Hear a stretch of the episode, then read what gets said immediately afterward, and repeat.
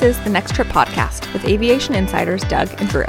Together, with more than 40 years of industry experience, they are creating a network for other AvGeeks and travel enthusiasts to obsess about all things aviation. All thoughts and opinions are their own. Good day and welcome to Boarding Pass 137, operating on July 11, 2022. This is Doug and I'm here with my fellow industry insider Drew. We're two AvGeeks creating a network for airline, airplane, airport, and travel enthusiasts to obsess about all things aviation. We talked last week about how we had to work over the holidays, and Drew, did we ever have to work? PSA for all of our listeners remember to thank an airline employee when you travel this summer. We're all working extra hard right now. Yeah, isn't that the truth? Very few of us have had any holidays off in the last several years. We're not asking for your pity. We chose to do this because we love this industry, Doug. We also have another industry professional that's used to not having any holidays off. It's Matt. He's back for a third time. He has worked uh, in the industry for decades and has probably, well, he's probably missed about the same ho- holidays as I have because he's about the same age. He's an airline brat, he's an airline veteran, and now a travel agent. Matt, this is your third time on the show. Actually, fourth technically because we were, you were on last week and our recording failed, but we don't want to delve into that. This means you are now a co-host. Were you working during the holiday? Well, I wouldn't necessarily call it work because because you love what you do. Oh, Matt, that's so yeah. sweet. That is yeah, I know. I would do it for free, right? Um, some holidays, it depends on what you're doing, uh, as you know, because they they may be super busy, like you know Christmas time. But then it can also be the opposite. It can be super slow because people are on a holiday. Uh, You know, different times. Uh, I've just been, you know, if I'm, you know, at work now, uh, the call volume can be low during uh, like on holidays because people aren't at home. Drew, that was a long, a long-winded answer to say no. No, I was not working. I was working, but I wasn't working while I was at work. How about that? Matt, I'm not supposed to talk about this, but I got to mention it because it's so funny.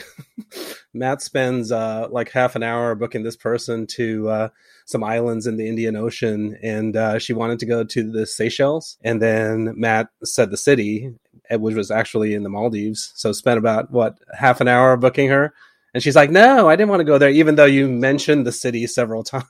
Yeah, that can happen sometimes. Um, and you know, I, I, I- like I told you, sometimes people know just enough to be dangerous.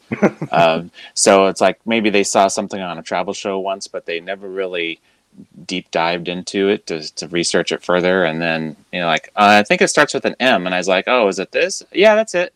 Oh, okay. Well, then you know, why would I question it further? Uh, should be like I need to have like this um, interrogation at the beginning, like, have you ever been there before? uh, Can you point it out on a map? yeah, So- so- yeah, that's that sometimes can can happen. It, it, you know, especially if it's someplace that's that's not like uh, Detroit. There's you know, it's like oh well, okay. Have you ever been to Detroit before? You don't really have to do that on on the city like that. Have you ever actually booked someone to Detroit, though? Oh yeah, Okay, sorry to our Detroit listeners. yeah, that's on the connection. yeah. No disrespect there. I'm just, I'm just saying like Detroit is a very unique city. Like that wouldn't be confused with anywhere else. So. Correct. Yeah. Doug, do you want to tell us about the end of your trip and how you went from uh, a Hello Kitty meal in Taipei to watching fireworks in uh, in New York City, basically Yeah. during the same weekend? It, was like a day later, yeah. But I know we said we would talk about getting out of Taipei. It was it was easy. Getting out was a lot easier than getting in. It's funny because on the crew bus, everyone was just so chatty on the Mm. way back to the airport, and even on the flight throughout the night because it was a, a red eye on the way home. The other pilot and I were just chatting the entire time. And I think part of it was 36 hours of sensory deprivation, Right. not being around other other people Yeah, we need not that. being outside, not getting that fresh air, and we're on the airplane going home, leaving this quarantine, this prison, if you will, Yeah. sitting in the hotel in Taipei. Yeah, that was that was great. Got home, took a quick nap because I had flown during the night, and I woke up to a phone call from crew scheduling saying, "Hey, hello, how are you? You're going to Newark tomorrow." On leaving on the 4th. But what I what I did say to you though, Drew, was if I was going to have to fly over the holidays and, and miss being at home with my family, Fourth of July is my favorite holiday. I absolutely love grill outs and fireworks and drinking beer and, and all of that. New York is probably the best place that I could have been. Yeah, those fireworks looked amazing. That was the best fireworks show I've seen in my life. And I've seen Disney World around the holidays. I've Yeah. seen lots of lots of really good fireworks shows. It was 48,000 shells on five different barges on the East River. We're talking like a mile long, all in sync. They they all went off together, and it was 40 minutes of. Th- think about your local fireworks show and the grand finale, where there's a whole bunch of fireworks going off. This entire show was like 40 minutes of, of a a grand finale. it was incredible. well, yeah, and it was uh, it was beautiful fireworks. here. of course, we saw it on TV, you know, while we're working. But it was Mhm. a very clear day on the East Coast, so it was a great day for fireworks. Yeah, the the weather was weather was perfect. It was gorgeous. Now I will say it reminded me because Marissa and I have done New Year's in Times Square. It reminded me of that, only humid. You had to you had to go into a pen. You, you can only funnel in at certain roads. So even though it stretches like all all along half of Manhattan, to get to the riverfront, you have to go in through these control points. Yeah. And the lines to get them are crazy. And once you're in, you're in. And if you leave, you can't get back. Can't get back in again. Just like New York or Times Square for New Year's. I wouldn't. I, I don't think I would do it again yeah. even if I was there for the fourth, unless I was with my family. Even though the show was awesome, I would I would maybe try and find a place on a different street that's not in the pen, but I would not go in the pen because you're standing. I was standing for an hour before the show even started, Right. just packed in so tight with all these people. Yeah. And then when it was done, everyone had to funnel back out through the same entry points, and it took probably 45 minutes to even get back out. Was it worth it? Once, probably. Yeah. All right, Matt, what did you do? Well, I, I, told you about it. This isn't really holiday related, but but I did have uh, kind of a blast from the past. So it does have the word blast, so that's kind of like fireworks. But um, Okay, that's that's a stretch, but uh, I was just trying to segue in, into to the topic. You know, after work, you know, I'm watching YouTube and I saw a video about uh, DIA, and you know, there's there's quite a few of them out there about the history of the airport and like the conspiracy theories and things like that. But What, uh, what but- is DIA for the listeners who don't know what that is? Oh, oh, it's Denver International Airport, but Okay. Uh, but the, the confusing thing can be it's like, well, the city code is not DIA. It- Mhm. it is DEN, of course, but I don't know. DIA must be some airport in Japan somewhere. I don't know what what what that if that is a code. But they were interviewing um, a guy on there, and I- I see the chief construction and infrastructure officer Jim Starling, and I'm like, Jim Starling.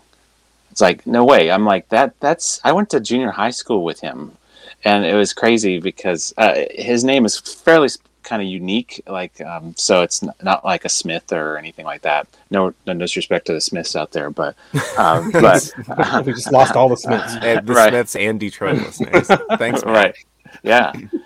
uh, I uh, applaud uh, him for uh, his his uh, his new promotion. So he was just, uh, I guess. m- uh, made um, the new chief construction person there at the airport but but uh, i went and looked at my seventh grade yearbook and he had wrote uh, to a cool dude and then the e was crossed out so i guess i'm, I'm a dud but you know it's typical, typical teenage type stuff uh, which I, I thought was funny but i was like yeah, even the Jim. goofballs can make it somehow. That's just proof. I have a little airport story because my weekend was all about work. I don't want. I, let me not use the word blast because it was an emergency landing. Everything went well, and everything was. Trying to segue from that. We're not doing well with the segues so far, man. No. we had an emergency landing. It was a flight going from New York to uh, Raleigh, Durham, having a hydraulic issue. They declared an emergency, but they landed normally, and the flight was met by uh, rescue equipment. Thankfully, it was uneventful. You know, Doug, we talked about everyone working together. So we hear about this. We have about 15 minutes to prepare, and we've done a lot of work even before the plane lands. We're already looking at what plane we're going to switch to. We have customer service and ramp preparing for the arrival. I'm in contact with the move team that is gone out to as far as they can go so that airport ops can escort them to the runway. So everything's ready. The plane lands. The it doesn't have hydraulics, so move team tows it to the gate, and we park it next to the plane that we're going to switch into.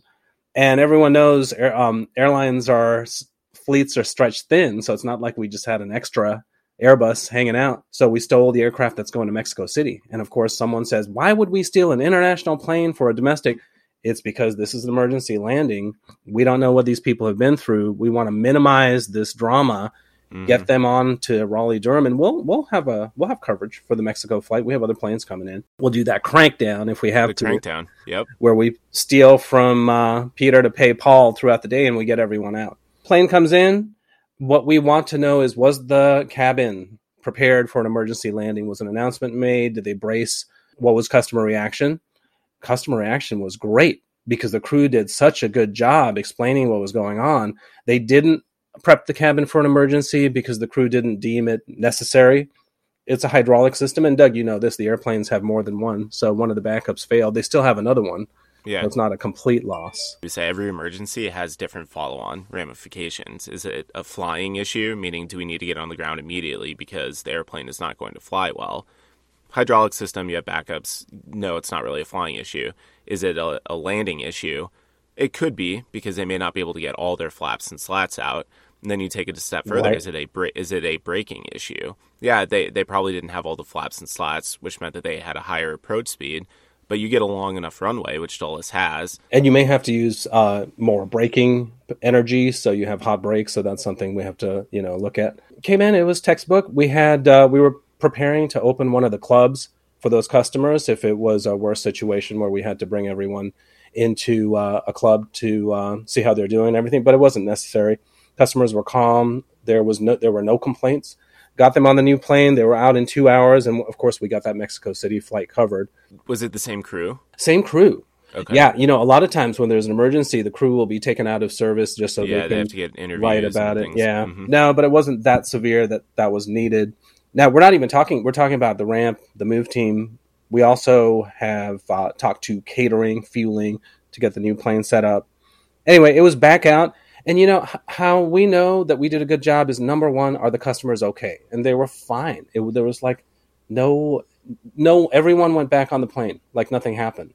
Mhm. And there's nothing on Twitter. There's nothing on the local news because I know some of these sites they love to like trumpet emergency landing, even if Yeah. it's something minor. Part of it is is how the crew responds to it and what they say to the passengers as well. You might be an emergency aircraft per ATC, like the pilots might have declared an emergency with air traffic control. They they probably did. I I would have with a hydraulic issue. Again, this goes back to what is the impact of the flying? What is the impact to the people in the back? Nothing, very little.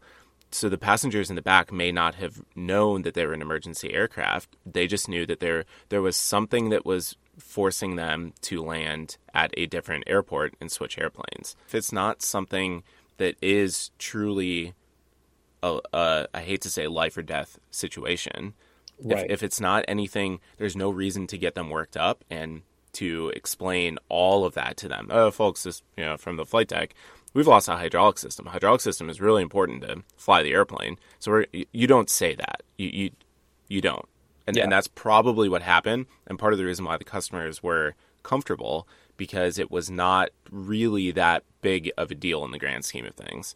Right, these things happen, and it is still an emergency because the hydraulic system is, a, is an important component. You do have a backup, but the plane didn't land immediately in Philadelphia or something, so they were stable. They were flying okay that they could get to Dulles, where we have a replacement airplane and a replacement crew if needed.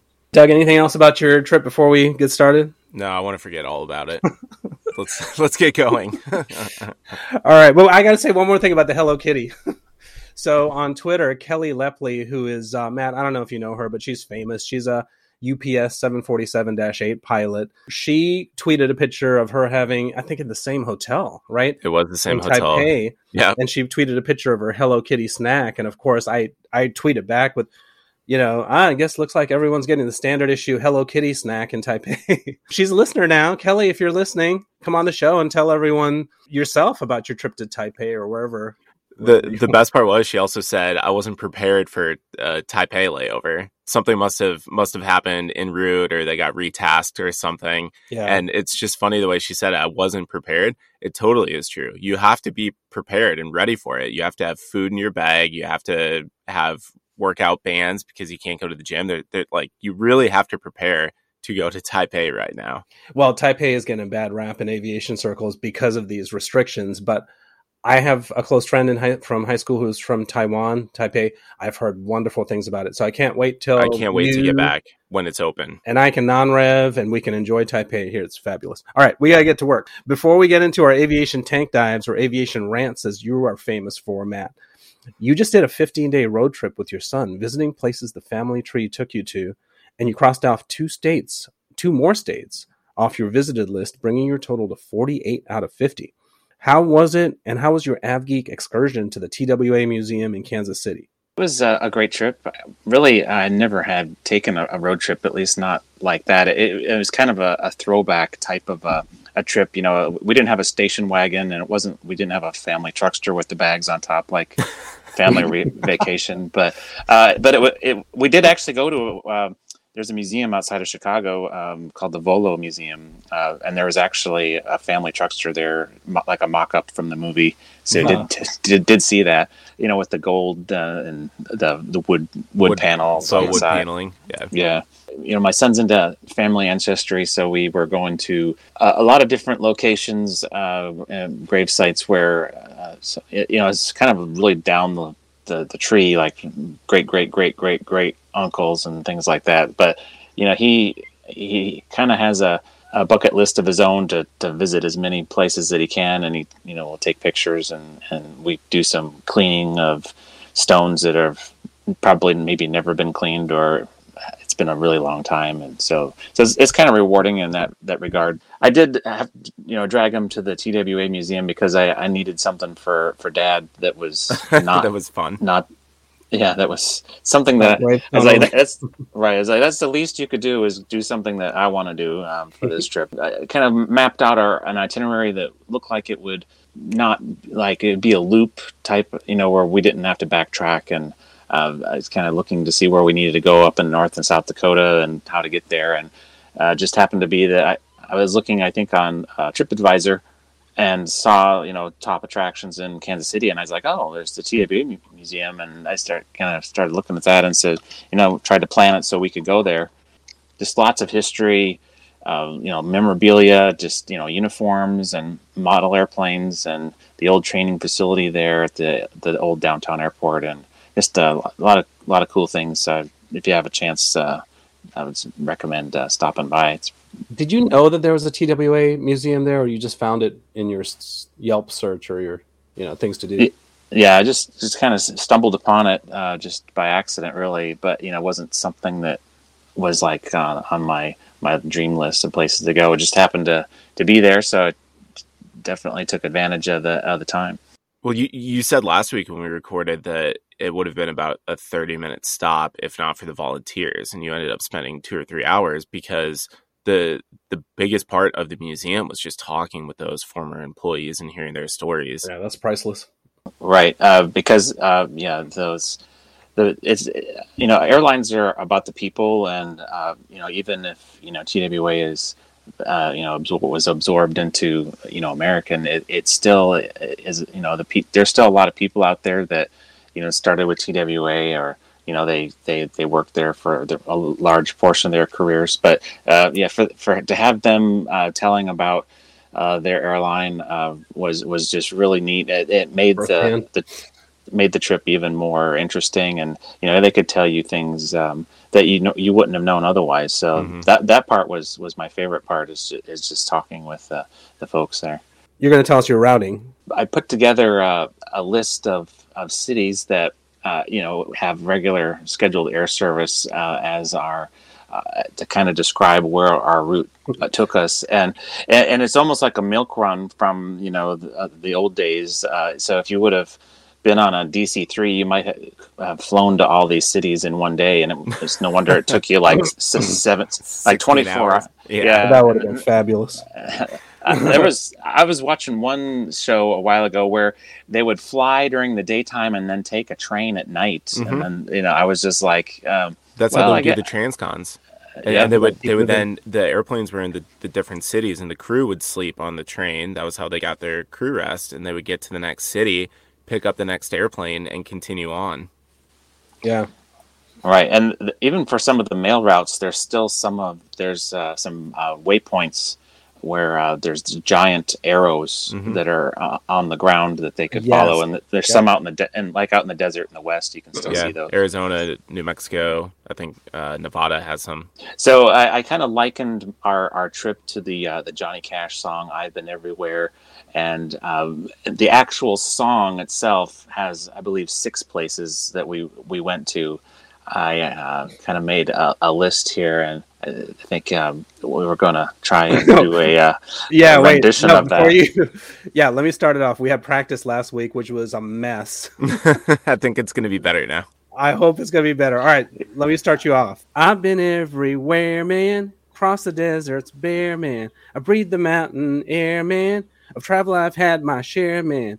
I've been everywhere. I've been to Greenville, Spartanburg, Atlanta, Birmingham, Tupelo, Memphis, Springfield, Kansas City, Des Moines, Aberdeen, Fargo, Minneapolis, Waterloo, Dubuque, Rockford, Chicago, Indianapolis, Cincinnati, Lexington, Knoxville, Asheville. I've been everywhere.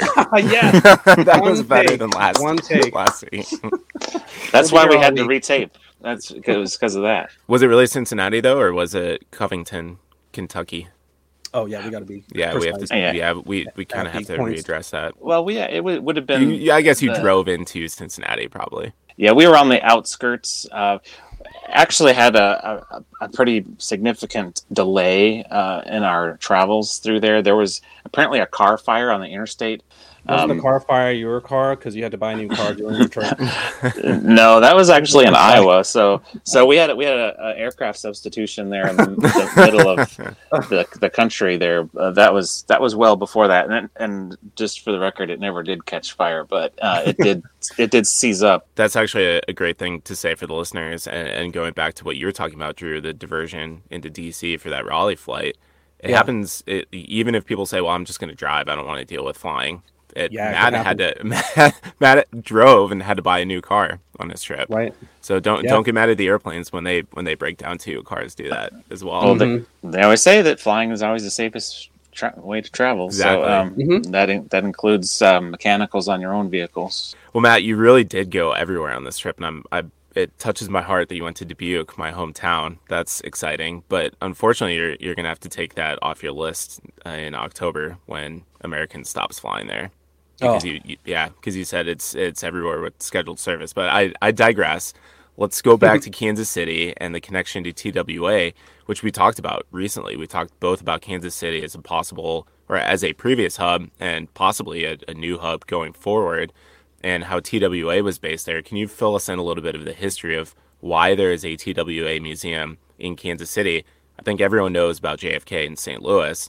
Very few probably remember about twa in kansas city Right, and I was the same way. I I had seen, I think, some pictures on some of the Facebook pages that I'm on, and you know, it seems like they're referencing Kansas City a lot, and I never really uh, knew there was a connection there. But uh, they actually had their headquarters there in Kansas City, uh, established in 1931.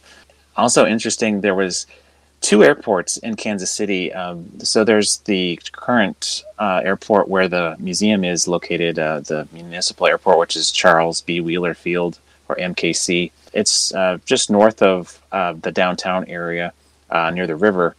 And there's actually another airport across the river, a very small uh, Fairfax Industrial Airport. Through some expansion, TWA actually added some facility over across the river. So they had some of their overhaul uh, on one side of the river, and then some of it was on the other side uh, since they were uh, needed more space. Was and, the was the museum in one of these faci- older facilities? Yeah, it's the the mu- museum is over like in where there's a. It, it's now part of uh, Signature uh, FBO, but the um, uh, yeah the original building is still there for the what they used to where they used to maintain the like DC threes and the constellations and the turboprop air, propeller airplanes were serviced there, but when they went to the jets, they had to go to a larger facility, so it was too small. But they did have a flood in 1951 uh, that, being down by the river there, it uh, devastated both the airports, and that actually led to the construction of MCI or the Mid-Continent International uh, Airport in Platte County, which is uh, the airport, uh, the international airport to, of today uh, that most people would be familiar with. And so that was completed in 1972, and it was one of the world, uh, country's largest airports, and uh, hmm. it was a showplace for TWA there. And they originally, you know, then they did move uh, their operations from MKC over to MCI after the, that airport opened, and and uh, so TWA in Kansas City uh, pioneered the drive to gate model uh, with having a horseshoe shaped terminals and gates where you could be uh, just a few feet from curbside that you can kind of see in the movies with the chain link fences and things like that. Fortunately, that feature of the airport, which they pitched as the future of travel, where you take your car and you step off the curb and you literally walk right to the gate, and all of the gates 100 gates or 80 gates, however many it was, they all were curbside. Essentially, you get out of your car and you're right at your gate. That feature became the downfall of both TWA in Kansas City and the airport itself. Southern Airways Flight 49 from Birmingham, Alabama to Orlando was hijacked on November 10th, 1972. It ended up landing in Havana with no injuries, and the three hijackers were arrested. Kansas City Airport, MCI, opened on November 11th, the following day. This drove the FAA to require passengers to go through security screening prior to boarding. The design of the airport left little room for large security checkpoints. Because of this, TWA decided MCI's terminals could not support a primary hub. They reluctantly ruled out Chicago as the operation there was already losing $25 million a year under competition from American and United. TWA ended up choosing St. Louis as their alternative to Kansas City, and we all know how that went. TWA and St. Louis became synonymous with each other, and Kansas City yeah. faded off into the background. Matt, you're a travel agent now and have to sometimes help passengers when they're caught in airline delays and cancellations. So we're sure you've had to deal with the irregular ops or IROPs, as we call it. What's going on in the world?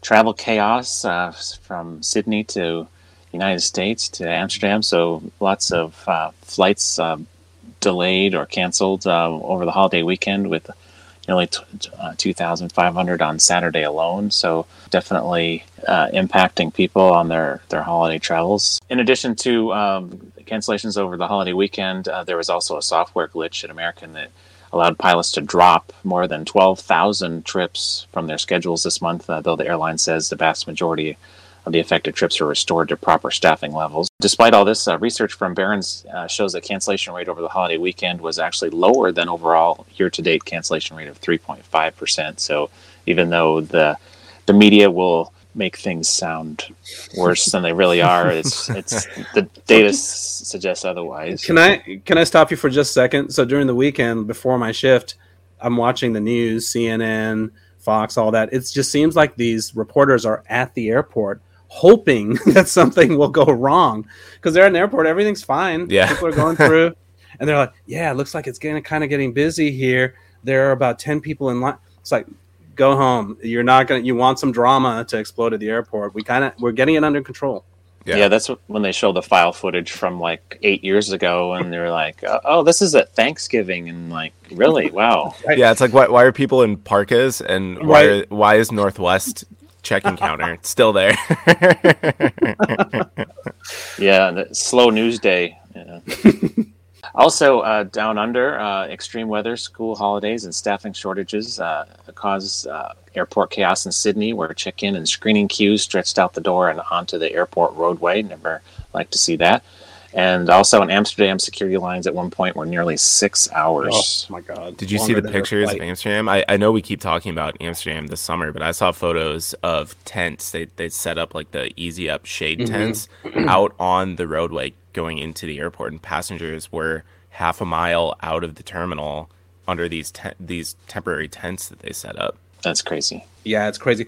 My last weekend, we were at home, and Robbie was uh, binge watching Game of Thrones. Mm-hmm while he was binge watching, I was hate watching that show because I was sitting in the chair doing my flight training. But I, of course, I got to make my peanut gallery comments about this. Hate watching. There, I read in a blog that air, some airlines are now hate selling tickets, which means. so this blog was about uh, a large German airline. they said this airline is currently hate selling tickets because they can't manage. They've already reduced their schedule by a thousand flights in July, so they're hate selling tickets between Munich and Frankfurt for a thousand dollars round trip, which is basically telling people we don't want to sell you tickets. That's going to keep going on. But Matt, you were saying it's kind of calm as far as being a travel agent because people have already booked for the summer. So now it's kind of calming down because they're booking for the fall, which is less crazy. Another thing we talked about is that uh, a lot of times uh, when there are cancellations, uh, airlines will run uh, auto reaccom programs that automatically rebook. So uh, once the airline takes control of the ticket, we really don't have any involvement after that because uh, you know the, the work has already been done. So it's sometimes not like it's not like the 70s and 80s where you have to call your travel agent and say, "I'm stuck in Cleveland. How to get me home? How, how do right. I do this?" Right. Not not to say that uh, during irregular ops, um, as everyone has seen, that that still is kind of a manual process, though, because people still are having to wait in line, and, and really the standby process is one of the hardest things to automate uh, because you know you may be confirmed on a flight like a day later, but you're at stuck at the airport, so of course you're going to stand by for another flight, but you have to be put on a standby list so mm. you can't you can't do that on a computer or, or, through the website so so that's you know you see these long lines uh, of people still because of things like that where you know you you're or you you've been confirmed like two days from now and that's you know obviously not going to work. So you're like wanting to just talk to somebody else to find something that works you know is more realistic or you know so but a lot of times uh, you know in in in where I work, uh, the, we just don't get a lot of those calls just because unless they're have been rebooked and they want to book something else because you know the airline, but it won't sell, put them on another airline or right. You know, they, maybe they want to. Sometimes they want to rent a car and they want to drive, so that mm-hmm. that happens. Well, Doug, can we do a um, public service announcement? So yeah. Doug and I travel on revenue tickets, and sometimes we have irregular ops where our flight is canceled or it's changed. Please, everyone who's listening, get the airline app mm-hmm. because instead of waiting in line for an hour, the app on most of these airlines, they're fabulous. It'll come up, it'll give me all my options, all kinds of routings. This is a dream for AvGeeks because now this, the network is all yours and you but can book your however you want. E- even because you're in a regular ops. Even now, it, it, they've taken it a step further and they give you your suggested reroute. It'll say, yeah. "Do you want to accept this reroute?" And it'll it'll have your options, and then there's another option below it that says, "No, I want to look for something else." So that right. the airline, because it, they realize that the majority of the traveling public is not like us or our listeners, where we can fend for ourselves and we can look and see where we're going to go. The majority of the tra- traveling public right now are people who haven't traveled since pre-COVID or travel once a year, maybe twice a year, and don't yeah. really know how to go through that process. And the the apps are getting so much smarter, and they're able to look and say, "We are literally handing this in front of your face, saying, do you accept this change?" And then you can look for other things if you want. If your if your grandmother is traveling and she's not app savvy, find out her routing, keep in touch. You add the app, mm-hmm. you add the American and or United use her PNR, and you can do it for her yep. use her PNR, and when her when she gets um, rerouted, you can see what what what she's being offered and book her, so she's mm-hmm. not stranded in some airport. The important thing is if your flight cancels, do it right away because there's another there's 300 people now that are looking for ways to get out of Washington or uh, San Francisco or wherever. Yeah, right. right. And so uh, just to wrap that up, to uh, you know the auto reacom system works great uh, when it's uh, a single flight cancellation, but whenever you have uh, wholesale uh, irregular ops uh, with you know hundreds of cancellations, uh, that's where it starts to be a, an issue, just because it starts to rebook days out um, mm-hmm. and not. If it's the same day, works great, mm-hmm. but uh, but whenever we, everything is sold out for days, that's that's where it it becomes an issue. And uh, you know, a lot of uh, travel advisors will uh, will say, you know, take nonstops and fly in the mm-hmm. morning. Mm. Um, you know, sometimes uh, it may be a little bit more expensive to do that, but um, you know, if you can avoid uh, a connecting flight uh, and you have the option to fly nonstop, that is going to save you a lot of headaches because wouldn't you rather be either stuck at home or in the location that you are um, traveling to than being in a, in a connecting point. So, yeah, always a, the better way to do that. Matt and I have our head banging moments when he tells me about this customer who booked a 30 minute connection over the summer, thinking everything's going to be great. Mm-hmm.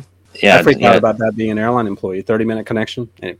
Yeah. Well, I have the, I have that conversation a lot. I was like, essentially, what's happening is that you will book a flight um, through a, a, connecting city, and you will arrive on one bank, and you will have to really book a connection on the next bank, which isn't what the airlines intended. They they want to connect on the same bank, but some of these connections are so ridiculously short that most people shouldn't be making those connections. My mom and uh, my wife went through Chicago and they had like a 50 minute connection. Flight was on time, and they still almost missed the flight. Almost and, missed it, yeah. And they were on time, and it was almost an hour. I booked it, and I was like, "This should be fine." And, and they were like, "We had to run, and we didn't have our bags." And I'm like, "That I guess that is Chicago. I didn't really even mm-hmm. think of that." All right, well, let's stay in Europe. Scandinavian flag carrier SAS filed for bankruptcy protection this week. They filed for Chapter 11 protection in the U.S. to help speed up its restructuring plans. The airline has been struggling with liquidity and financial health for more than two years. A recent uptick in travel in Europe hasn't yet been able to help SAS better its financial position. The airline expects the restructuring process to last 9 to 12 months and will allow it to renegotiate contracts with key suppliers, such as aircraft lessors. This is the same thing as what Philippine Airlines did during the pandemic, and they Right. have emerged stronger. Aeromexico did that. Virgin Australia. The the list goes on of airlines Mhm. around the world Norwegian. who have gone, yeah, Norwegian who have gone into Chapter 11 protection and come out stronger. A lot like what the U.S. airlines went through in 2008, 2009, 2010 timeframe. The airline will continue to operate its scheduled flying throughout the bankruptcy, though its current schedule is being impacted by an ongoing pilot strike. I did not know that SAS was in dire straits like this, but I guess the the travel market is strong, so these investors are willing to work with them to restructure because they know it's going to be successful if they Mhm. reduce cost. The you know, it's, there's no problem filling planes right now. This isn't the first time that SAS has been in this position, though. They they have uh, of the major European carriers, if you if you can call them a major European carrier, aside from probably Iberia before they got bought by IAG and Alitalia, SAS has been one of the weakest from a financial standpoint for a very long time. This isn't Yeah. just a COVID thing.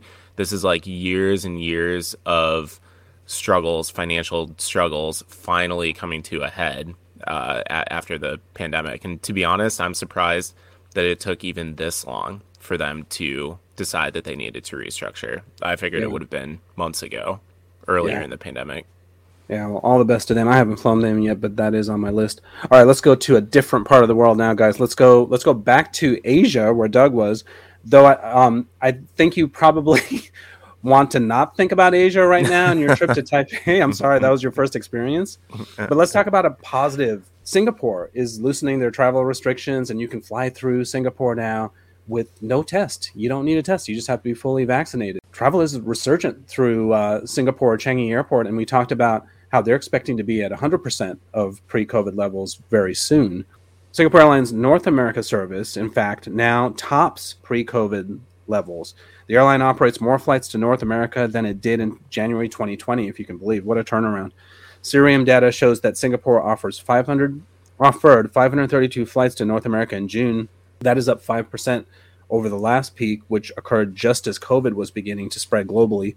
Capacity was up 13%, and the load factor to North America, Doug, is 87%. That That's is amazing. awesome.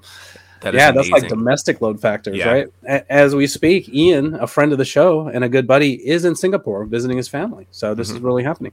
Uh, this is an important segment of Singapore's global route structure, as flights to the U.S. account for 15 to 20 percent of Singapore's revenue. I never knew it was that much. That's that's crazy because they don't have all that many flights to the No. United States. It's what. Seattle, San Francisco, L.A., New York. Houston, and New York.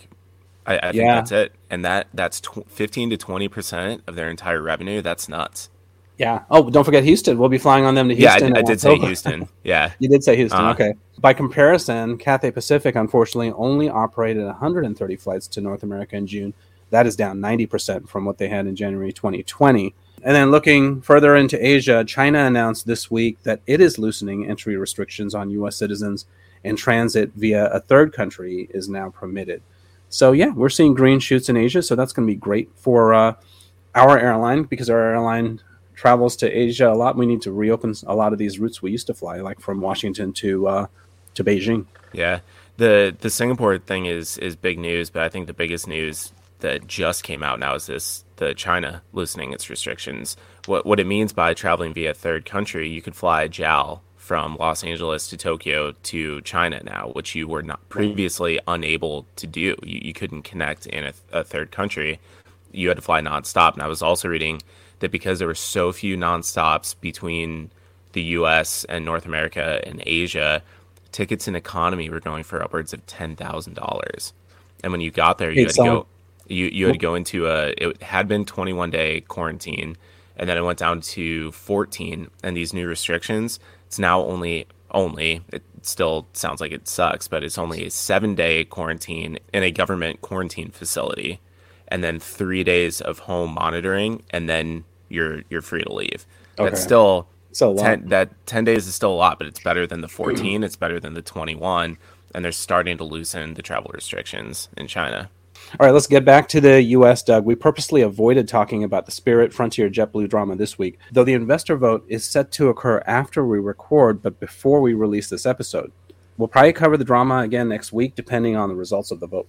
Yeah, I think regardless of what the results are, we'll probably talk about it in the, in the I next so. episode. I think that's Yeah. a good bet. If Spirit and Frontier merger goes through, though, Frontier would become the fifth largest airline in the country with 293 aircraft and 14,000 employees. If they keep the Frontier name, they will keep the long legacy the airline has. But Matt, you reminded us that the Frontier of today is not the one of yore. Drew, before Matt takes us back in time, enlighten the listeners about today's Frontier. All right, so today's Frontier was founded in 1994 using Boeing 737s. In 2003, Frontier launched the A318, and in 2005, they became an all Airbus airline. In 2010, holding company Republic Airways announced that Frontier and Midwest Airlines would merge under the Frontier Airlines name, with the iconic Midwest cookie and the slogan of Midwest Airlines, the best care in the air, incorporated into the Frontier brand. In 2021, Frontier became a publicly traded company. Matt, now tell us about the original or vintage Frontier, which your dad worked for and you were a non-rev on. not only a lot of people are probably old enough to remember uh, that uh, Frontier was an airline before the current version, and, and, and it's not a reboot um, either. So the the name is the same, uh, the hub city is the same, but uh, two different airlines altogether. Uh, so the original Frontier actually operated from 1950 to 1986. Uh, so and then it was incorporated into uh, well as People Express and then Continental after that. But so the original airport in Denver was um, Stapleton International. So that was actually named after Mayor Benjamin Stapleton, and it opened in 1929. The current airport was, uh, uh, which is Denver International, it opened in 1995. So Stapleton was open, you know, for you know, a long time in Denver, and it's cl- a lot closer to downtown. And it's actually been redevelopment, uh, redeveloped, um, and only the control tower stands now. Frontier was actually initially a merger of three DC-3 um, airline operators and uh, Arizona Airways, Challenger, and Monarch. Uh, so they uh, were the three airlines that uh, formed Frontier, and then Frontier actually purchased another airline in 1967 called Central Airlines in, in Texas. Uh, so again, so there was consolidation going on uh, even back uh, before deregulation and and uh, you know current times. That's something that's always been evolving. Frontier went from DC threes, they went to the, the Convair 340, and then the the, the 580, and then the, the, their first jet was actually 727, and they were uh, serving 114 cities with 56 planes by 1967. In 1968, in March, uh, they opened a brand new headquarters and maintenance base facility, which is where my dad actually ended up working. But in 1971, they started replacing the 727 with 737 200s, and they uh, were a lot better suited for some of the smaller markets that they served uh, throughout the Midwest. And then by 1979, uh, the airline had uh, over 5,000 employees, and they had 35 737 200s and 25 580s, and they served 94 cities in 26 states in Canada and Mexico. They succumbed to uh, rising fuel costs and really some of the, the first fare wars uh, in the early 1980s with uh, People Express um, that in 1985. So they really started kind of going downhill and were uh, out of business by 1986. We, I, I know we talked about this a little bit. Uh, I think the first episode that we had you on when you talked about the smoking section of the airplane and having to pick tar off the the side of the of the airplanes and you're non-revving in a suit with some chain smoker next to you. let, let, let's talk more or, or less about the non-revving aspect and talk more about your dad's career because I, I didn't think we really talked about that and I'm fascinated to hear about it. You you said that he worked at the maintenance facility. What what was your dad's career like with Frontier? A little bit of backstory. So my my dad was in the Air Force uh, after um, he was discharged. He worked for Boeing in Seattle for a short time. Then he actually got a job closer to family in Minneapolis with Northwest, but they were on strike more than he was working. So he ended up getting a job in 1977 uh, with Frontier in Denver. He actually started in the seat shop there. So uh, I have a lot of airline wings uh, that he would find in the, the seat back pockets uh, from back then, uh, which was kind of cool. He primarily worked uh, as a mechanic, uh, as, a, line mechanic. So you're, you know, doing, you know, unscheduled maintenance, tire changes. At that time, they would do the pushbacks. Um, so they, they did hmm. those and maintenance did the pushbacks. Yeah, they did, wow. and that was actually commonplace uh, even at mainline carriers um, until like probably the, the late 90s and early 2000s but hmm. yeah you know he actually ended up working there for it was about almost 10 years um, before um, you know they were absorbed and he actually ended up uh, getting a job with piedmont after that and he, he was uh, uh, with them until he retired uh, when it was us airways uh, about 2005 but he did um, you know sheet metal work um, he did just about uh, you know engine changes, uh, you name it. Uh, he did a lot of different things in his career. So, did he do it because he loved aviation, or did he do it because he he felt like he was a good mechanic from what he had learned as his time in the Air Force? Because as Drew and I have talked about multiple times, there are kind of two different groups with, who work in the aviation sector. There are those who do it because hey, it was a job that I could get, and there there are those who do it because they're passionate about aviation. When when you're, I think when you're, a lot of people will maybe agree or maybe disagree with this, but p- people who are mechanics just like to, to tinker with things. Mm-hmm. mm-hmm. And, and, yeah, and your dad likes to constantly fix stuff that so that doesn't so yeah fixed. right. So he's a he's a like a, a natural fixer, and mm. uh, you know that started uh, when he was in high school. He worked at a filling station uh, in South Dakota, and uh, work, you know, working on cars. Uh, you know, he he tells stories about, yeah, I bought a car for hundred bucks and put a new motor in it and sold it for three hundred dollars and things mm-hmm. like that. And I don't necessarily think that he was really. And back, you know, in the in the late fifties, sixties, uh, aviation was much different too. So, and being in, in, a, in a, like a small town, he didn't have ex, uh, exposure to airplanes until mm-hmm. he really got to the Air Force. I think that was something that he probably took an interest to, um, you know, in his during his service time, and, and, he just basically followed the career because that's what he he could do, um, and what he was trained to do, and probably and there was a lot more money in, air, in aircraft maintenance compared to like auto repair. So uh, you know he had a specialty um, for his skill. So I, I, don't necessarily think he was like a really in, into aviation itself, but uh, he was really good at it, and I think you know he his back will tell him otherwise. But I mean, I think he has, you know, there's a lot of sacrifices involved in and and doing you know those type of work. He's he still uh, you know has a uh, an interest in aviation, probably just not to the degree that maybe some of us do. Well, speaking of that, so somehow you so this was early on. This is when you were non-revving.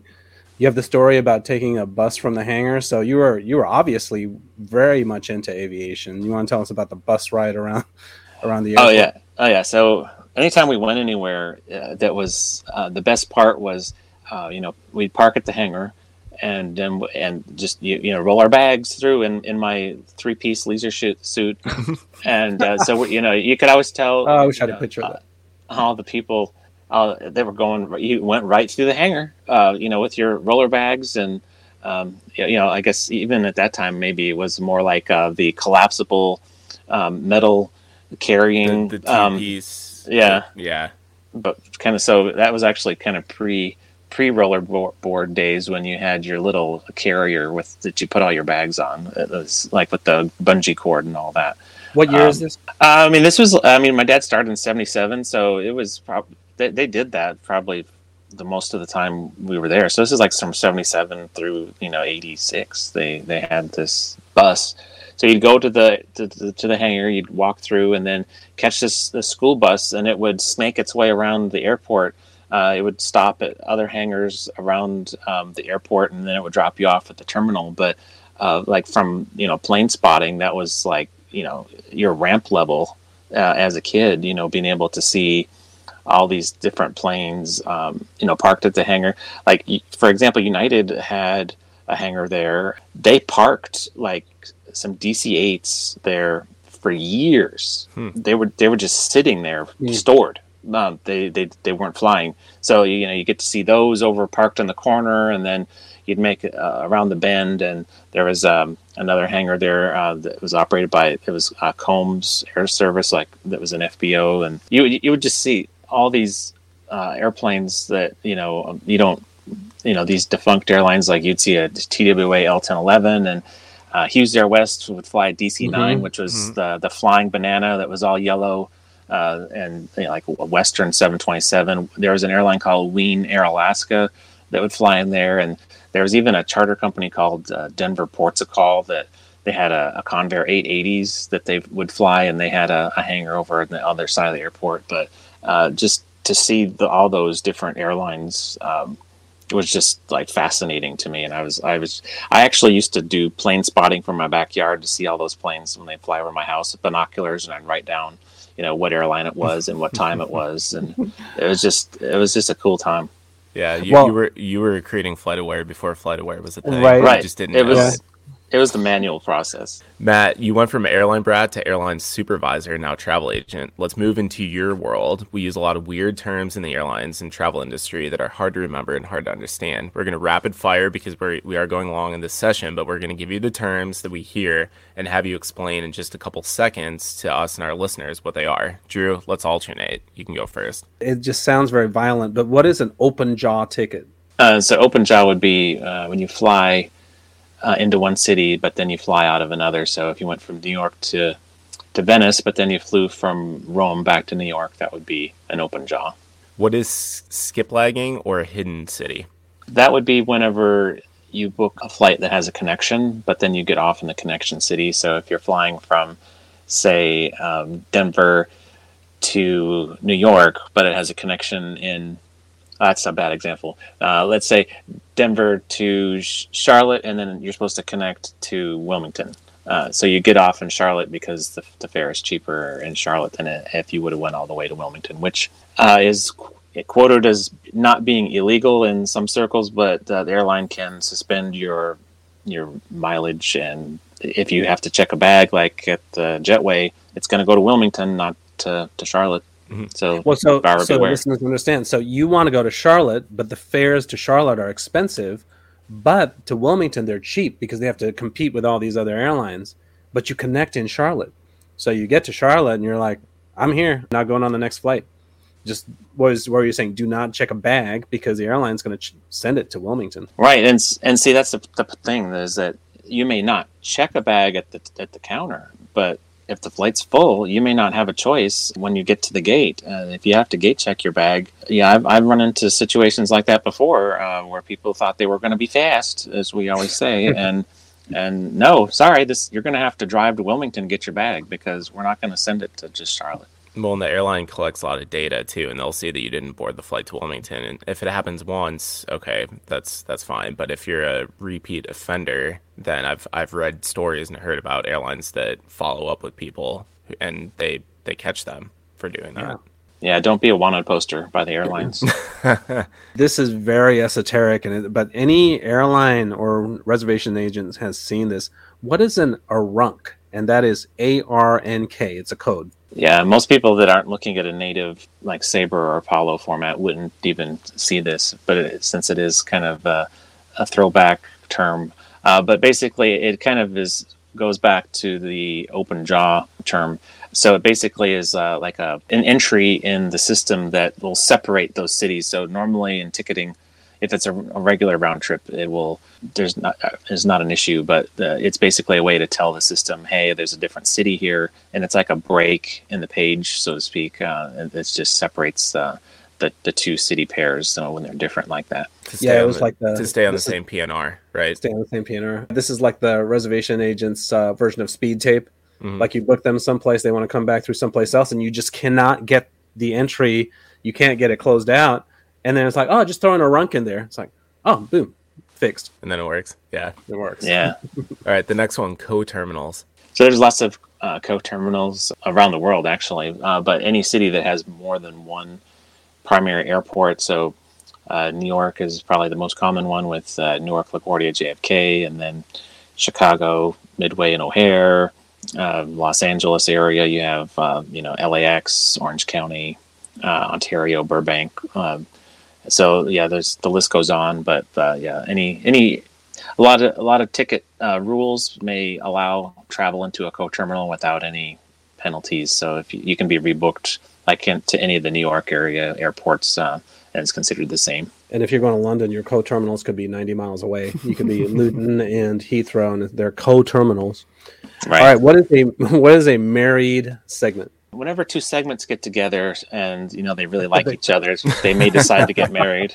In booking flights, uh, married segment would be uh, two segments that can only be booked together. Uh, so so certain cities, uh, this comes into play with code shares a lot, where uh, if you're booking a, a flight from uh, domestically from say Fort Lauderdale to JFK, is going to be on uh, on it could be a, a, British Airways code share with American, for example, but then it's going to be from JFK to London is is British Airways. So the only way that those can be sold together is by a married segment. So you couldn't sell a British Airways flight from Fort Lauderdale to New York unless it had that married segment across the water. So, so there, it's like there's a terms and conditions for those segments that you you can like require a like a connecting segment to be booked with it. So, but you and also you like if you're rebooking, you can't split apart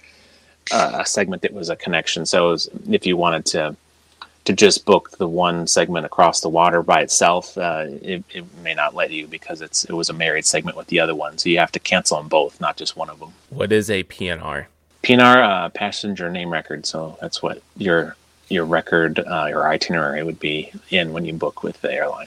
This is where airlines just are so out of control because we love the abbreviations. Acronyms. Why don't you just say reservation? No, mm-hmm. it has mm-hmm. to be PNR, passenger name record. And speaking of acronyms, what is an SSR? SSR, so special service request. So that could be anything from a, a wheelchair to unaccompanied minor to a uh, vegetarian meal request. So any anything that would be an additional request. Final one. What's an ad collect? Ad collect would be a difference in fare. So if you change your ticket and the new ticket is more, uh, the ad collect would be the difference between what you originally paid and uh, what the new fare is.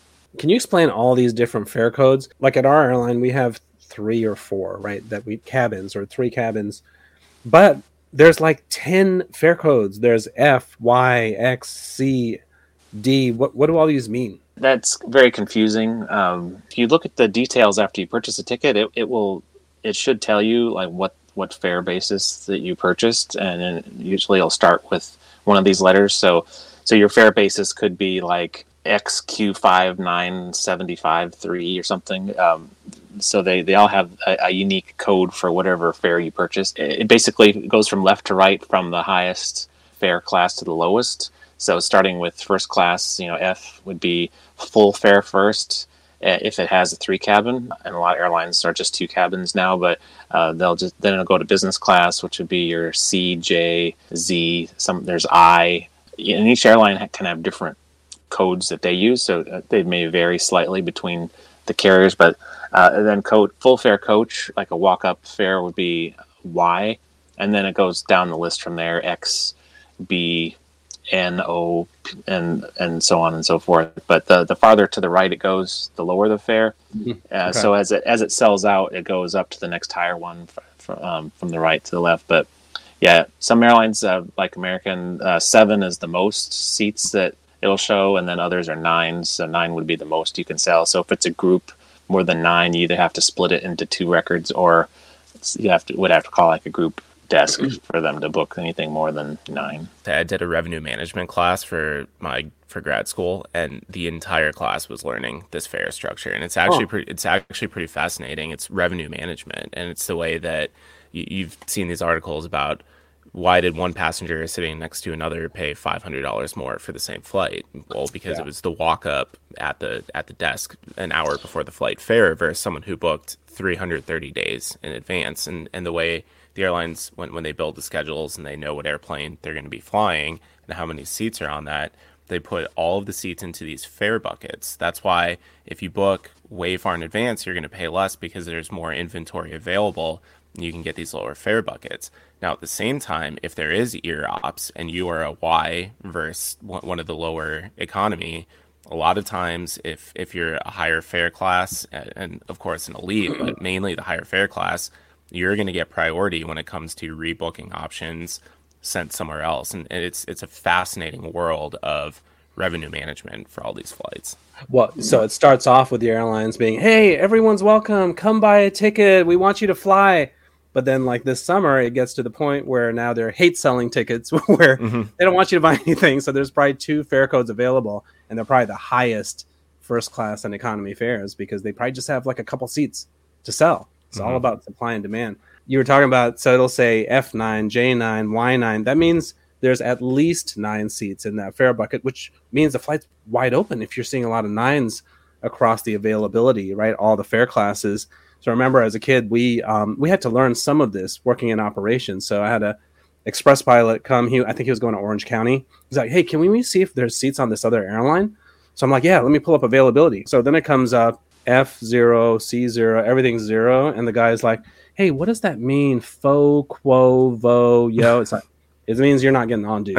There's no seats yeah yeah you don't like to see to see zeros and a popular misconception is that you know airlines are always you know changing their fares and you know they well or they they drop the fare and you know now my ticket's so much less and that's not really true because what what usually happens is that if someone cancels uh, their reservation those seats go back into inventory. So it's possible that two weeks from now someone canceled their their seat in an x class and now it's available so somebody else can go and book that. But it, it doesn't mean that the airline uh, just arbitrarily said you know what? We're going to drop the fare 300 bucks here just to make mr smith mad. And, and that's not the case most of the time. Not to say that there's not hate selling going on like you said but or there there could be a, maybe a promotion or something but but for the most time it's just uh, a supply and demand and seats. And if you have you're looking for four tickets sometimes and maybe there's only three available. So sometimes it's, You- it's so it's going to go to the up. next you have to go to the next higher fare that has four seats available. But so sometimes you could say split it up, but see, you don't know that as a consumer though. It's like that there's only one seat in this fare and then there's three in the next. So Right. you you wouldn't have any idea. So hopefully now it makes a little bit more sense. Although I'm, I feel like I'm more confused now. But uh, All right, be- Matt- before we before we close, Matt had a joke or something funny. That Oh, yeah, to tell, and then, and then we can do the closing. Matt, Right. before we before we close up, what's this thing about reverse screening? So we were talking about uh, the hijackings, um, you know, back in the '70s, which you know was kind of popularized in the movie Airplane, and uh, you know, it it, it kind of seemed kind of ridiculous that it wasn't there wasn't really a lot of security, you know, un until some of the hijackings took place, and then even after that happened, it seemed like it continued to happen with and, and things. So even up until like the the, the late 1990s, uh, when I worked in Denver for Express, we had reverse screening uh, that at some select cities, which I guess were deemed low risk. Uh, so if you were flying from places like uh, Pierre, South Dakota to Denver, uh, they there was no you know TSA or screening in Pierre, uh, and you wouldn't actually go through security until you reached Denver, uh, which was just crazy to think that in like 1996 that this could still be a thing. there, there, there. I don't know. There's probably there was a, there used to be a horseshoe there in Denver, which um, I think they finally rebuilt after 20 some years, but it was like a temporary structure they forgot to put in express gates, so they had to put up these these metal um, mobile homes essentially. But one side was pre-screened, the other side was the reverse screening. So you had to make sure that the airplane coming in to the to the correct screening area. And there's actually several security breaches because someone an ops for made a, a gate change and then didn't realize it was not Oh screened. God, and- that's- I can see that happening. That's good. That's good that Denver did that because flying through Minneapolis growing up, when our initially Dubuque did not have screening. When we got to Mm. Minneapolis, we had to go through screening. Then, that is so crazy. You've already been on a fl- plane. You've already Mm-hmm. flown. then Dubuque put in screening, but Minneapolis still just kept the mass screening. You would go through screening in Dubuque. You would come into the regional terminal, and to get into the main airport, didn't matter if you already went through screening. You had to go through screening again. It, it was a double screening. Double whammy. right. Yeah. So at least Denver separated that into pre-screened and not screened. Right. But uh, I, there's a guy I worked with on the ramp, and he was a jokester, and I would not recommend doing this, but he actually crawled into the X-ray machine. I don't believe it was on at the time. I at least hope for his sake, but he crawled in there uh, like through the conveyor belt, and then came out to the other side and just about gave the security agent a heart attack. and and she was like, "Well, that's that's pretty funny, but I just wish you'd warn a girl, but when she has to go to the bathroom first, you know." Guess. All right, so this was a simpler time because today that person there would have been a SWAT team out and the whole concourse closed, right? Because someone was trying to be trying to be cute. Yeah, yeah, good times. All right, so we went long. This we could have kept going. I, we actually edited some things on the fly right here. So, Matt, thanks for co-hosting and tank diving AvGeek topics with us again. Yeah, always a pleasure to be here, guys, and talking uh, old school and new school topics and going back in time. Yeah, thanks, Matt. We'll send you your first paycheck, which we base on profits, which means that currently you owe us twenty five dollars. Yeah, I put it on my tab. So yeah, well, we love your rants. So come back soon and rile us and our listeners again. Yeah, I didn't label them on the uh, on the outline this time. I didn't have rant number one or two or three or six. no, it's just a whole episode of rants. There's no need. yeah, I'm gonna have a competing podcast just called Matt's Rants. So look, look for that soon. Av Rants. All right. With that, uh, this podcast is your show. So go on our website, nexttripnetwork.com, and let us know what's on your mind so we can talk about it or give us your feedback. You can follow us on Twitter or Instagram at Next Trip Podcast. Please tell your friends about us so we can reach more people who love aviation and travel. Thanks to all of our listeners for your support and for joining the conversation. We'll see you next week, and in the meantime, stay aviation tough. This has been the Next Trip Podcast. Visit nexttripnetwork.com for information about previous episodes, trip reviews, aviation photos, and other aviation related content. This is your show, so search for The Next Trip on Twitter and let Doug and Drew know what you want to talk about. Not on Twitter? You can also email them at nexttrip.podcast at gmail.com. Please consider leaving a review wherever you download your podcasts. It will help other listeners like you discover this show.